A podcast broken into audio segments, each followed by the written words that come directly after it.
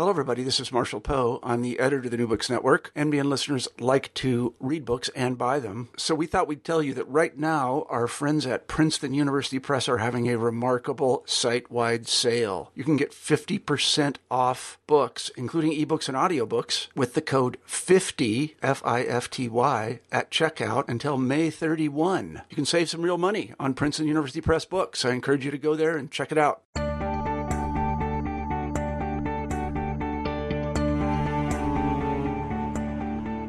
Welcome to New Books in Psychoanalysis. This is Philip Lance, your host for today's episode. I'm an analyst in training at the Psychoanalytic Center of California, and today I'm interviewing Dr. Adrienne Harris about a book she edited with Stephen Kuchuk, The Legacy of Sándor.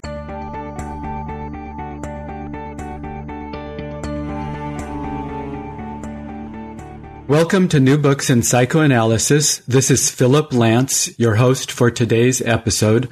I'm an analyst in training at the Psychoanalytic Center of California, and today I'm interviewing Dr. Adrienne Harris about a book she edited with Stephen Kuchuk, The Legacy of Sándor Ferenczi, From Ghost to Ancestor, published by Routledge in 2015. Dr. Harris is a faculty member and supervisor at the New York University Postdoctoral Program in Psychotherapy and Psychoanalysis. She is also on the faculty and a training analyst at the Psychoanalytic Institute of Northern California. She serves on the editorial boards of Psychoanalytic Dialogues, Studies in Gender and Sexuality, Psychoanalytic Perspectives, and the Journal of American Psychoanalytic Association. She is a co-editor of Routledge's Relational Perspectives book series, and I met her last month at the 50th Congress of the International Psychoanalytic Association in Buenos Aires, where she gave one of the keynote addresses. Welcome to the program, Dr. Harris. Thank you, Philip. I'm really glad to be here and glad to talk, always glad to talk about Sándor Ferenczi. About Sándor, yeah. So I learned a lot about him reading this book. And usually we begin here at the New Books in Psychoanalysis just asking what led you to putting this book project together? Well, that's a long story. So if it's okay, I tell a long story. Take as much time as you would like. It's so long ago that Lew Aron and I, who were really initiated a lot of the American work on the modern American work on Sándor Ferenczi, that Lew and I can't remember exactly how we organized a conference on Ferenczi, which took place in May 1991. My bet is that Steve Mitchell was somewhere stirring the pot behind all this, and I had never studied Ferenczi. I had never read his work. He wasn't taught in any analytic institutes, including he wouldn't have been taught with any great intensity in the William Allison White Institute, which was an analytic institute formed out of the work of Harry Stack Sullivan and people who had been really very influenced by Ferenczi and who had studied with him and been in analysis with him, but he became such a persona non grata. He really was exiled, one might say beheaded, when he lost favor with Freud at the end of the 1920s. So when we did this conference in 1991, it was like discovering a new continent. It was a really staggering experience, and a number of Europeans who'd been really preserved Ferenczi's legacy, Hungarians and French analysts and people living in Switzerland. So a kind of community that had, in a very underground way, kept his work in their hearts and in literally kept his work, began to surface in the 1990s. And they came to this conference that was in New York in 1991. And that produced the first book that Lew and I edited called The Legacy of Sándor Ferenczi. But I have to tell you, the experience of sitting in the room and listening to people like André Haynal and Judit Mészáros and Georges Hidash, who has died since then, talk about Ferenczi. It was the metaphor I've always thought is the metaphor of you know, plate tectonics, where the two continents used to be joined and then somehow they get separated. That's what I felt listening to the story of Ferenczi and his work and his ideas. I thought, I know who I am now. I know who my grandparents were. I know what the lineage is that made me the psychoanalyst that I became. I know a continent used to touch another one, and there used to be connections and links, and they came to life again in this 91 conference and then in the book. So Ferenczi was really saved by Hungarian analysts and European analysts. His work was preserved. Michael Balint, who was really very close to Ferenczi and who went into exile in England around the Second World War, brought the manuscript that we now know as the clinical diary of Sándor Ferenczi. But Michael Balint was afraid to have it translated in the 50s. He thought it was just too radical a document. So things were saved, but they also were saved in a context of people not feeling very free to reintroduce his work into psychoanalysis until really the 90s. So this is a story with loss and tragedy and a broken friendship, and a figure who was really powerful and important to Freud and important to psychoanalysis, who just goes off the grid by the early 30s, and it's half a century before he's really rediscovered. So that's a long peregrination, a long walk through what happened to Ferenczi and then his recovery, which has been incredibly important for people. Yeah, but I like how you tell it. It really brings it to life, and some emotional components of tragedy and loss in there, yes, in this whole story. So 1991 was that first book, and that, strikes me as a long time ago, and around the era when Mitchell published the famous book on, that kind of launched, I guess you'd say, relational, yes, psychoanalysis. Yeah. So there must have been something in the air, that the ground had been somehow prepared. There was a readiness in the zeitgeist, I guess, to rediscover Ferenczi. I think that's very important. So like, why did that work so well? What was going on? And certainly Steve's own work in really crafting a relational approach, an intersubjective or interpersonal approach to psychoanalytic work, a two-person system, a two-person psychology, which was definitely Ferenczi.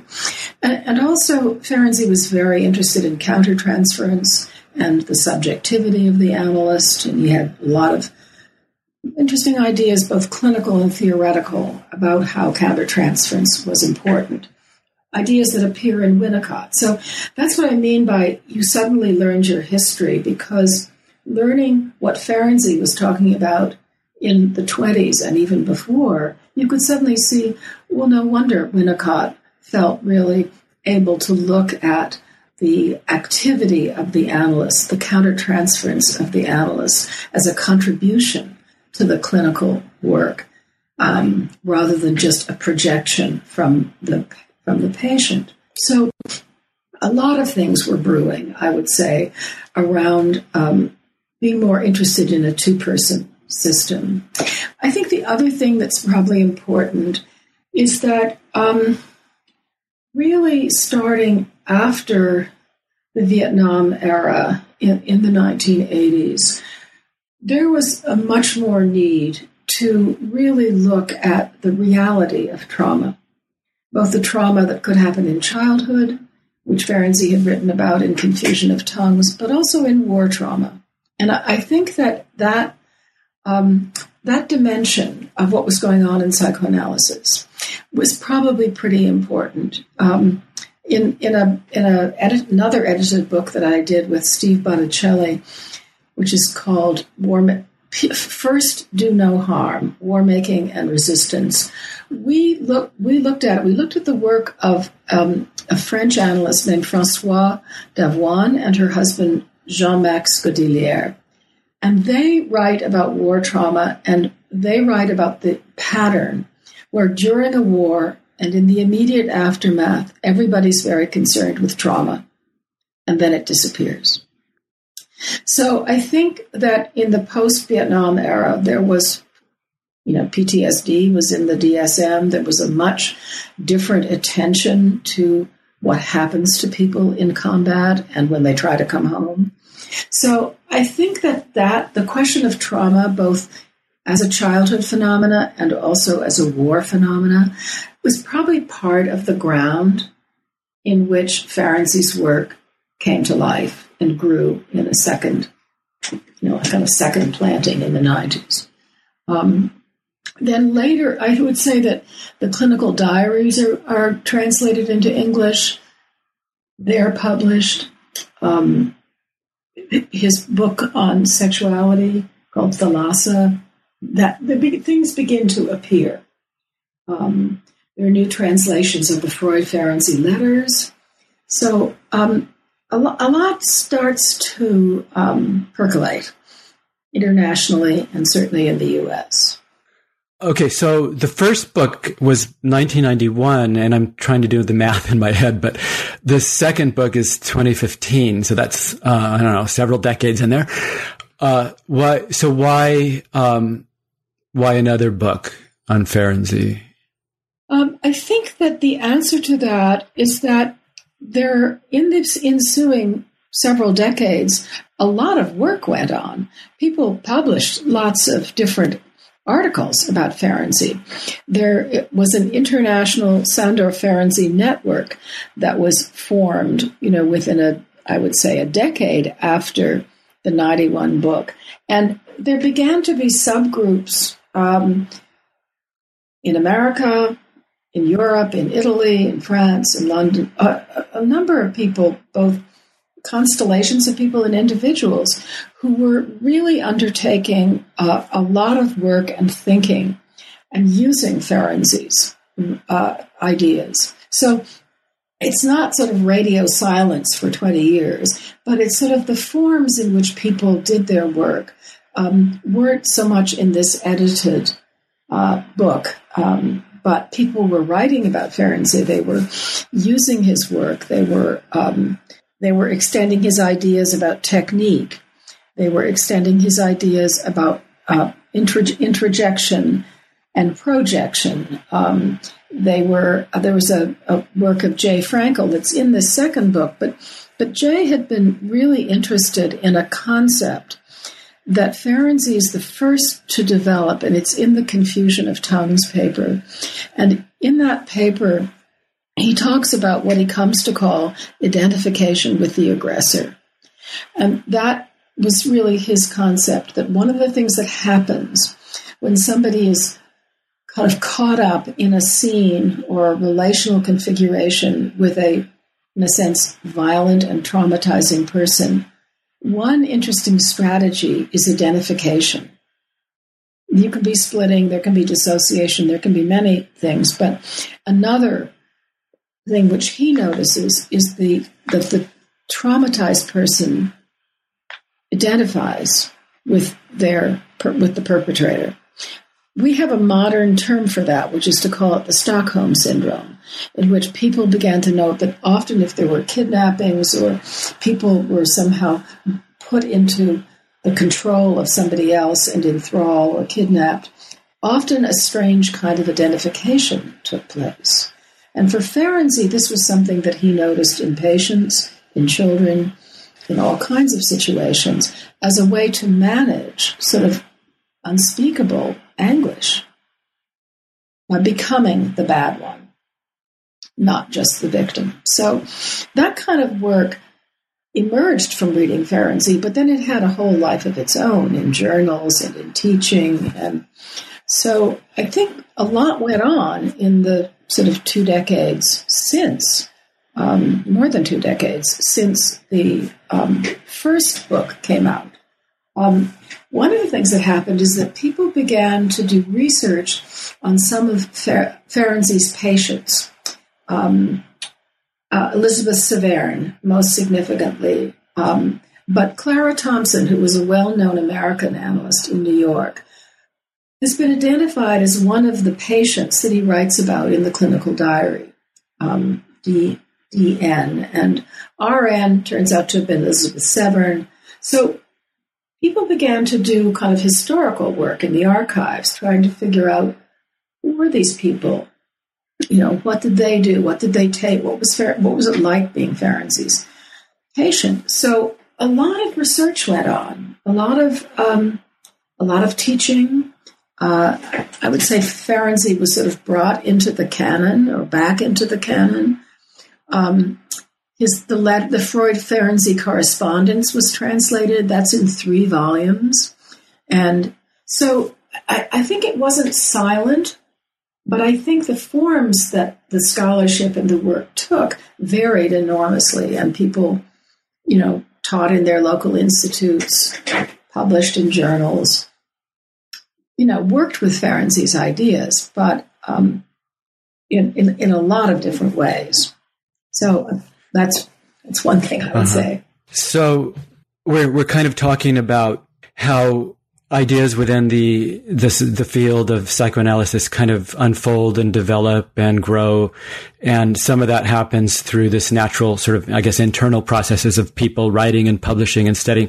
But you earlier brought in a very interesting kind of factor from the outside, the Vietnam War. I kind of liked how you made that move in terms of how things that are happening in the world sometimes prepare psychoanalysis for new things to happen and change.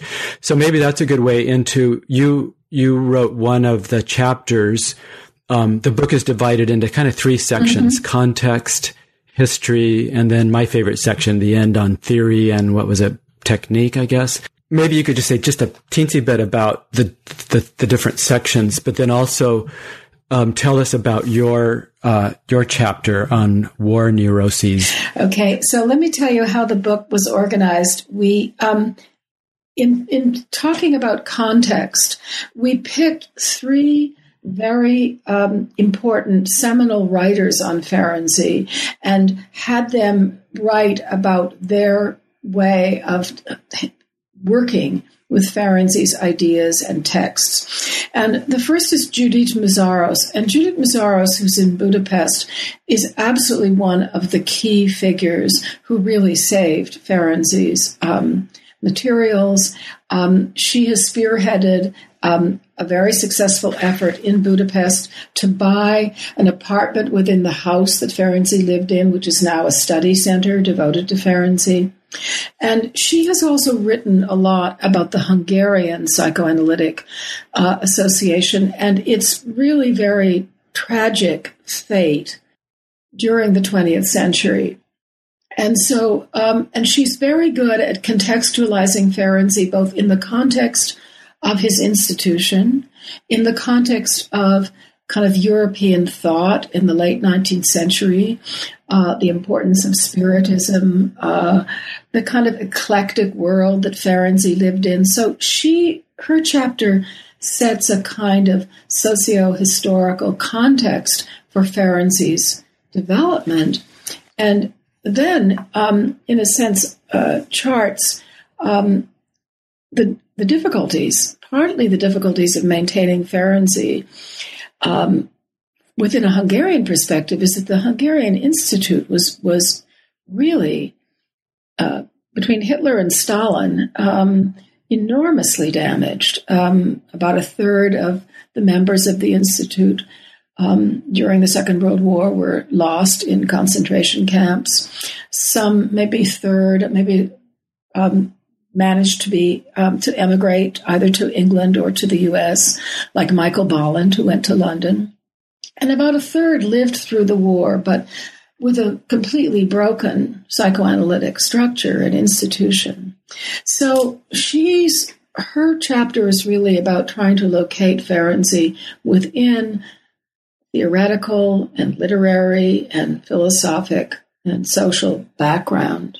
Carlo Bonomi has done a wonderful job of scholarship of looking at Freud and Ferenczi in their letters, in their interactions, as they're working out, and as Freud is working out things around sexuality, things around mind, projection. So he's very much located within Freud and Ferenczi's time of being very close to each other, which is from about 1910 to about 1925, when they were really seriously involved in doing very collegial things. And Ferenczi was writing papers that Freud loved. At the end of his life, he was writing papers that Freud didn't love, but Bonomi really captures the intensity of the Freud-Ferenczi relationship.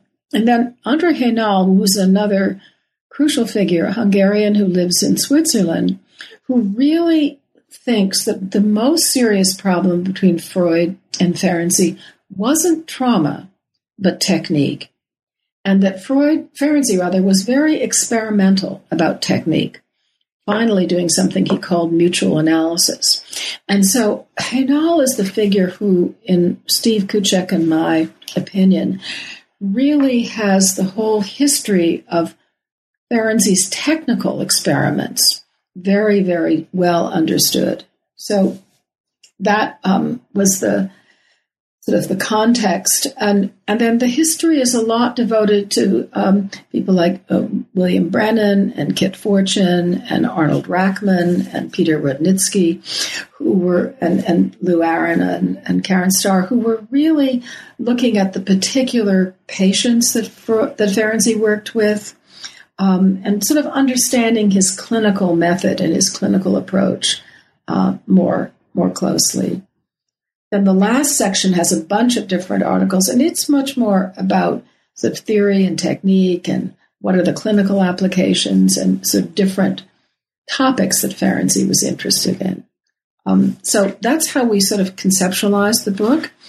And I wrote a paper on paper that Ferenczi wrote in 1917 on war neuroses. And I think a lot because of Ferenczi, but not only Ferenczi, I am very interested in the analysts around the First World War, because I think in just the way Vietnam was incredibly transformative for Americans, I think the First World War was absolutely life-changing for any psychoanalyst or psychiatrist who went through it, either as a soldier or as a psychiatrist.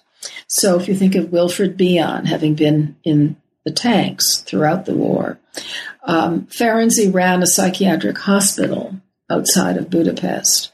There's Simmel, there's Wilhelm Reich, who saw a lot of active service in the Italian front.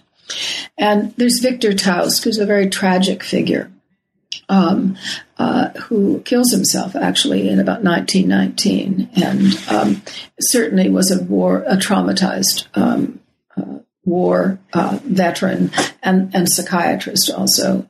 So I think that war is very crucial, and that it changed any psychoanalyst that really encountered it. And the exception to that is Freud, who writes very little about that war.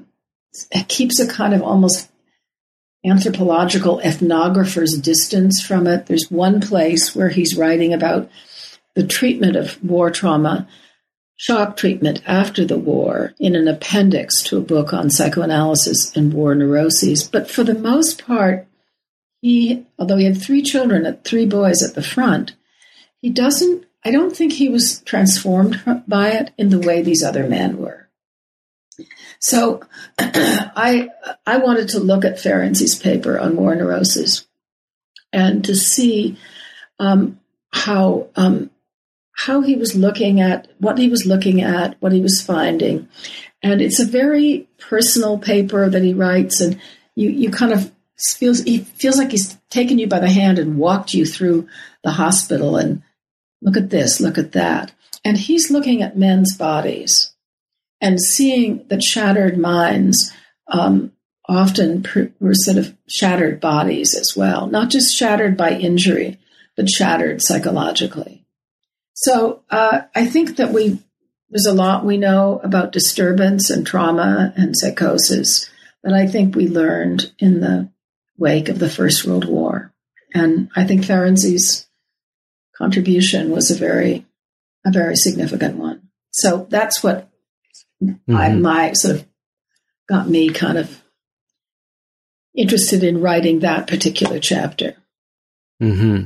And so let's kind of go to the bigger picture of what the importance of Ferenczi is sort of for contemporary psychoanalysis. And I guess the books sort of create an argument for how he's the ancestor of contemporary psychoanalysis, although it occurred to me he could be, his impact could be even considered more broadly if we think that, wasn't he Melanie Klein's first analyst? Yes. And maybe we could think of the direction she went in as and into object relations as being sort of because of his influence on her. Would that be accurate? I think it would be. It's always difficult to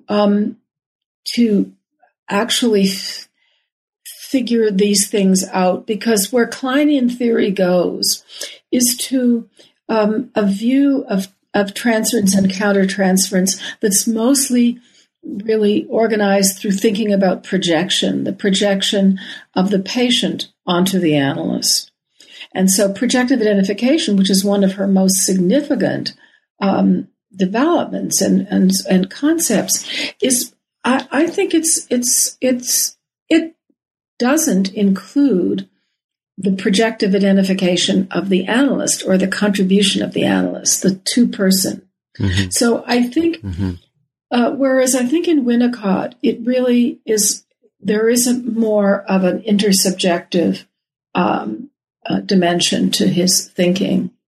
So in that sense, Ferenczi certainly would have been influencing a lot of ideas about early development. He was quite interested in child development. He has a really, really amazing paper called The Unwelcome Child and the Death Instinct. And he is it's a paper with a very chilling sentence in which he says at some point, "The unwelcome child dies easily and willingly." And so he was really talking about the degree to which early disturbances in parent-child life could be very traumatic. So I would put him more in the lineage that leads to Bowlby and Winnicott and attachment, and more about the interplay of love and hate, and more about the interplay of the analyst subjectivity as of use to the patient. Whether you tell, it's not really about disclosure, but how does the analyst's understanding of what is being stirred up in him or her, how can it be helpful to the patient? And that question interested him. And I don't think that's a question that engages Kleinians. Klein herself, and it hasn't really been very much a part of post, modern contemporary Kleinians. Mm-hmm.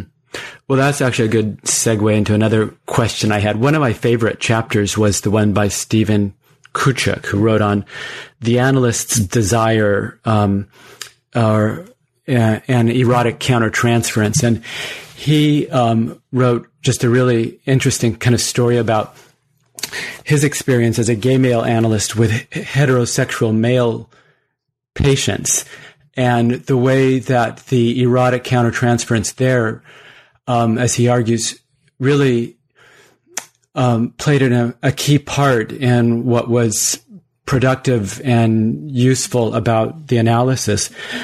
And, so my takeaway from the chapter kind of was that, every heterosexual male patient should be so lucky to have a gay male analyst, kind of was my humorous takeaway. And I wonder, do you have any thoughts about love in the consulting room and desire and what that has to do with Ferenczi? Well, I think a great deal.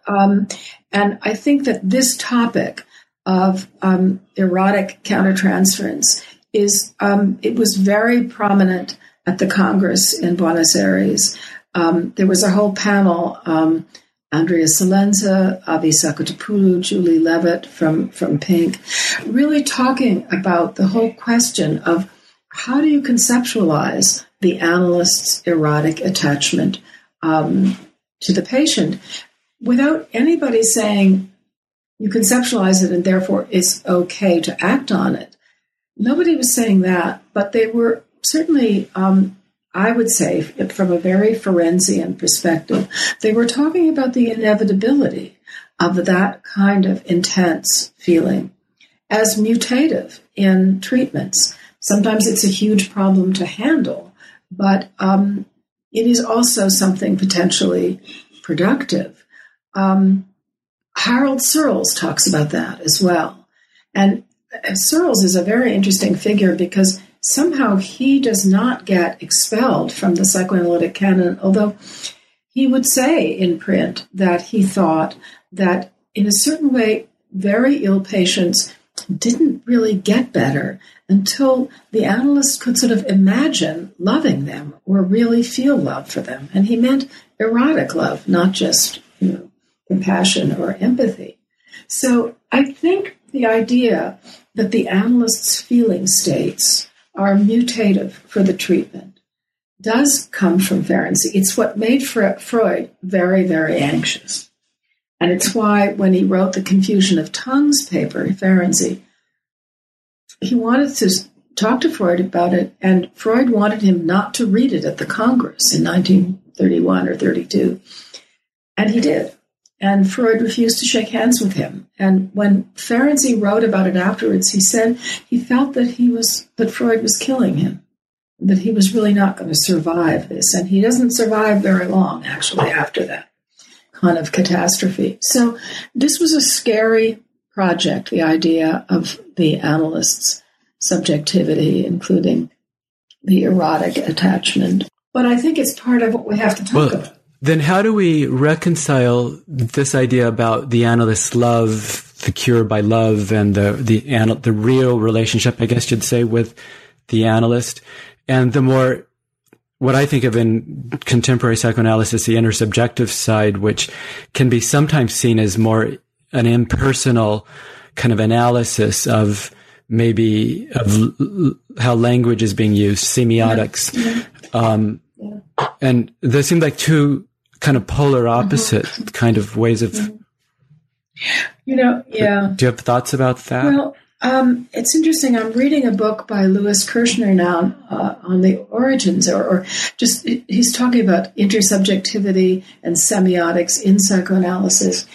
I think it is possible to reinvigorate thinking about semiotics and discourse by sort of thinking about the body and its contribution to discourse, so that language doesn't just become some kind of disembodied thing, but actually is a bodily process. And I think we're having a lot of interesting writing, or we're reading a lot of interesting things about, rather than just thinking of symbolic or non-symbolic, all these layers of unconscious phenomena, things that are somatic and affective and not quite symbolized, but nonetheless registered. And I think Ferenczi's focus on the nonverbal, the primitive, the archaic, and the archaic body is part of that tradition and those influences. And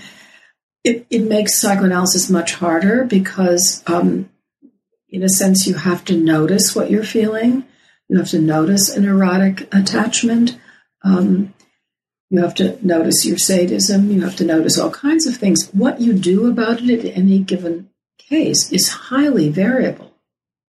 For some people, they might share it. For others, they might never. But they understand that it's part of the process. There's a very interesting, I don't know that she much talks about Ferenczi, but there's a Israeli analyst, or Ashel is her name, who writes about falling asleep in the session and what it came from, sort of in her, in the patient, in the treatment. So, I think once you open this up, it's never going to be just about words. It's always going to include the body, the affect states, the history, and how do you handle it? How do you, when things get difficult, how do you get help from colleagues? How do you? So it's not about there's no limits to action in any of this new work. There are all the limits to action, mm-hmm. but if there's an experience, you have to be able to understand it and wonder, mm-hmm. how could it be helpful? How could it be mutated? Mm-hmm. So I think this is just one of our most important topics and one of the most difficult ones for young analysts, old analysts. Yeah. Difficult, yes. I'm glad you mentioned the book by Kirshner. I forget his first name. Lewis Kirshner. Larry? Lewis. No. Lewis Kirshner. Yeah, because intersubjectivity in psychoanalysis, because I just read it and he doesn't know it yet, but I'm going to contact him, see if he wants to talk about that book, because I thought it was terrific. Yeah, I did too. It's a really good somewhat difficult. That's what I picked up on for younger analysts like me, but wow, there's a lot of good stuff in there. But also you mentioned, again, your one of the panels at the IPA Congress. And so I wanted to ask you about the keynote address you gave there, because it probably has something to do with Ferenczi. It was the Congress's theme was intimacy, and your paper, The Tank in the Bedroom, bedroom being a place of intimacy, I think approached the topic differently than a lot of what I heard at the Congress, which I guess was maybe more traditional kind of ways of looking at the question. And the second sentence of the keynote address you gave was, what I most want to convey today is that sexuality, gendered subjectivity, and intimacy are not simply personal and self-contained, but always invaded by and cohabitating with forces of power and history, whether violent or seductive or dominating. That's a lot for people who aren't familiar with the literature of more of intersubjectivity and contemporary kind of critical ways of looking at things. But it's a beautiful sentence, and I just wondered what you could want to say about that in terms of and any Ferenczian connections there. Well, I would say that that who I have become as a psychoanalyst, where I could write that sentence, would not have been possible without an encounter with Ferenczi, who was not only a psychoanalyst, he was an intellectual, he was a progressive person, he was a left-wing person, he was somebody for whom the social and the intrapsychic were all intermingled.